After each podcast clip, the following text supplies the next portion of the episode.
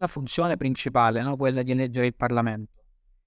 Come funziona? La gente certamente va a votare, eh, ma poi bisogna, ci sono anche dei posti in Parlamento e bisogna convertire i voti ottenuti in seggi in Parlamento. Per fare questo ci sono i sistemi elettorali, le leggi elettorali.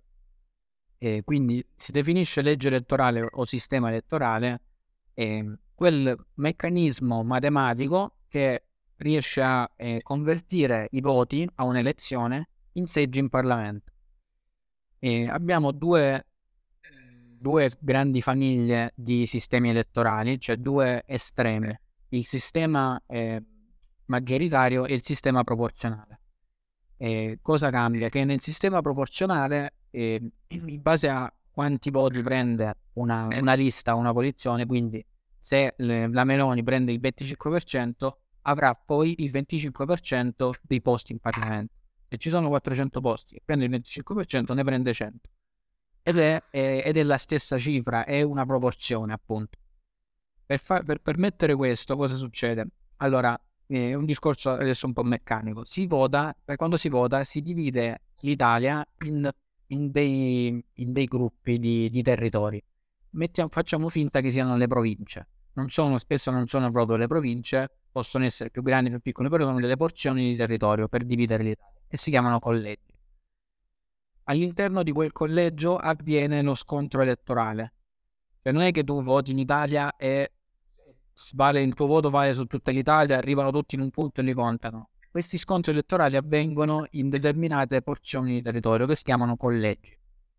Per permettere il voto proporzionale, quindi il fatto che, io, che in base a quanti voti riceve una lista si ha quindi una fotografia dei voti in Parlamento precisa, per permettere questo ogni collegio ha dentro tanti nomi e dà la possibilità a, a, tante persone di entrare in Parlamento. Quindi per esempio, provincia, collegio della provincia di Lecce, ci sono tantissimi nomi di ogni partito e possono entrare eh, 5-6 persone in Parlamento, in base a quanti voti prendono.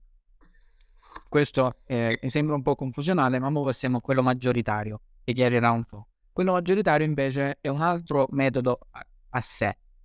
Quindi collegi, in ogni collegio, quindi in ogni porzione di territorio, si è in bando solo un seggio. Quindi ci sono quattro, adesso ci sono 400 deputati, ci sono 400, l'Italia è divisa in 400. E quindi c'è il candidato di centro-sinistra, il candidato di centro-destra, il candidato di centro, che si, si sfidano per questo seggio. Infatti le coalizioni ne presentano solo uno di candidato, ovviamente, perché non verrebbe. E chi prende un voto in più, o la maggioranza, dipende dal tipo, però chi prende più voti in quel singolo collegio si prende quel singolo seggio. E quindi tu lì puoi aver preso il 100% dei voti. Questo non influisce, non ti alza la media a livello nazionale, semplicemente ti prendi quel seggio. Poi puoi aver preso il 100% dei voti in quel seggio, ma non puoi andare oltre quel seggio. Una volta preso quel seggio, nella provincia di Lecce la questione è finita. E quindi questo per dire che se nell'altro in ogni seggio c'erano tanti candidati ed entrava tanta gente in Parlamento, qui invece abbiamo un seggio per collegio e, se lo, e se questo ha tante conseguenze. Perché? Perché quindi tu avrai due persone che vengono ogni giorno nella tua provincia perché si stanno giocando il seggio, quindi tu lo vedi, vedi il politico della tua zona ed è, e rende la politica più vicina da un certo punto di vista, almeno territoriale, rispetto alla nostra situazione in cui ci sono le liste bloccate e i politici fanno le campagne elettorali su Instagram, per capirci. E, ehm, quindi ha una conseguenza, questo c'è per esempio in Inghilterra, nel Regno Unito, che è la patria di questo sistema maggioritario. Hanno una repubblica parlamentare come noi, ma è completamente diversa perché hanno il sistema puramente maggioritario. Noi invece dal 46, dal 47 fino agli anni 90 l'abbiamo avuto puramente proporzionale. Infatti c'erano le varie conseguenze, un sacco di partiti e meno stabilità perché ci sono tantissimi partiti a, a percentuali basse e c'è meno stabilità. Quindi queste sono le due, le due grandi famiglie, proporzionale e maggioritario. Ovviamente non è, non è, la nostra legge elettorale non è così semplice. Dagli anni 90 è un mix, quindi decidono di fare 30% uno e 70% l'altro, adesso è 62% proporzionale e 30, e 30 è qualcosa maggioritario, il 2%, il 2% vengono assegnati ai, ai voti all'estero, eccetera. Eh, però questa che abbiamo adesso è una legge del 2017, eh, che, con cui si è votato alle elezioni del 2018 e a quelle del 2022.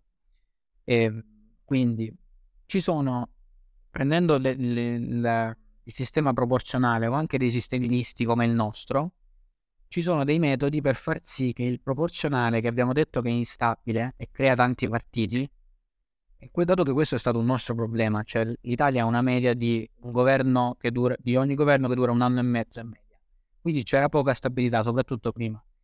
Ci sono dei metodi per rendere, si dice, il, il termine esatto è per razionalizzare il parlamentarismo. Quindi per razionalizzare questo sistema che porta alle divisioni e all'instabilità. Come questi metodi sono la soglia di sbarramento, il premio di maggioranza e poi ce n'è una implicita che vedremo dopo. La soglia di sbarramento. Sotto il 3% non entri in Parlamento. Molto semplice. Sotto il 4% non entri in Parlamento. Poi si può decidere se 4% a livello nazionale, a livello regionale, però comunque c'è una soglia sotto al quale non entri in Parlamento. Cosa succede? Che quindi due partiti al 3%, due partiti al 2,5% si alleano. E oppure non, non, si creano proprio, oppure non si, non si staccano proprio quei partitini. Eh, c'è un effetto che cerca di eh, accumulare per evitare questa instabilità. La, la, il premio di maggioranza invece, il premio di maggioranza è questo, tu prendi in un sistema proporzionale, devi prendere il 51% dei parlamentari per governare, e se no non hai la maggioranza in Parlamento, che è necessaria per fare il governo nei nostri sistemi non serve, cioè la, con la nostra legge elettorale, dato che c'è quella percentuale di maggioritario, eh, il centrodestra prende il 40-45% e c'ha, il, e c'ha più del 50% in Parlamento. Nel sistema proporzionale no, come potresti fare? Potresti dire che se c'è una coalizione che arriva al 35, al 40%, al 45% oppure che vince, gli assegni una soglia di parlamentari in più che gli consenta di governare. Questa è, è, stata utilizzata in Italia, per esempio, dal 2005 fino al 2013 e si chiamava legge Calderoli e assegnava un premio di maggioranza assurdo a chi vinceva, infatti poi è stata definita incostituzionale, perché tu col 20% se prendevi un voto in più degli altri arrivavi a, al 40% dei parlamentari. Questo che succede? Che distorce pesantemente la volontà degli elettori. Quindi c'è sempre nei sistemi elettorali questa doppia faccia. Vuoi cercare più stabilità senza distogliere completamente la, la volontà degli elettori, perché se no succede questo, che se tu gli dai il premio di maggioranza del 20%, il voto di chi ha votato il PD vale 0,8 voti e il voto di chi ha votato la Meloni vale 1,3 voti, perché è come se il tuo voto volesse... Eh.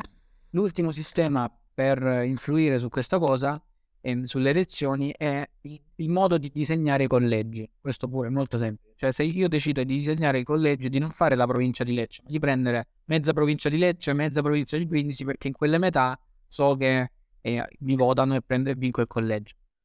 Questa è una cosa molto utilizzata soprattutto in, in America, infatti prende il nome di un deputato americano che di un governatore americano che faceva sempre questa, questo gioco, ma è un modo implicito, si chiamano eh, razionalizzazione implicita, quindi non è proprio alla luce del sole come una soglia di maggioranza, ma cambia tanto anche, anche questo. Questi i sistemi elettorali.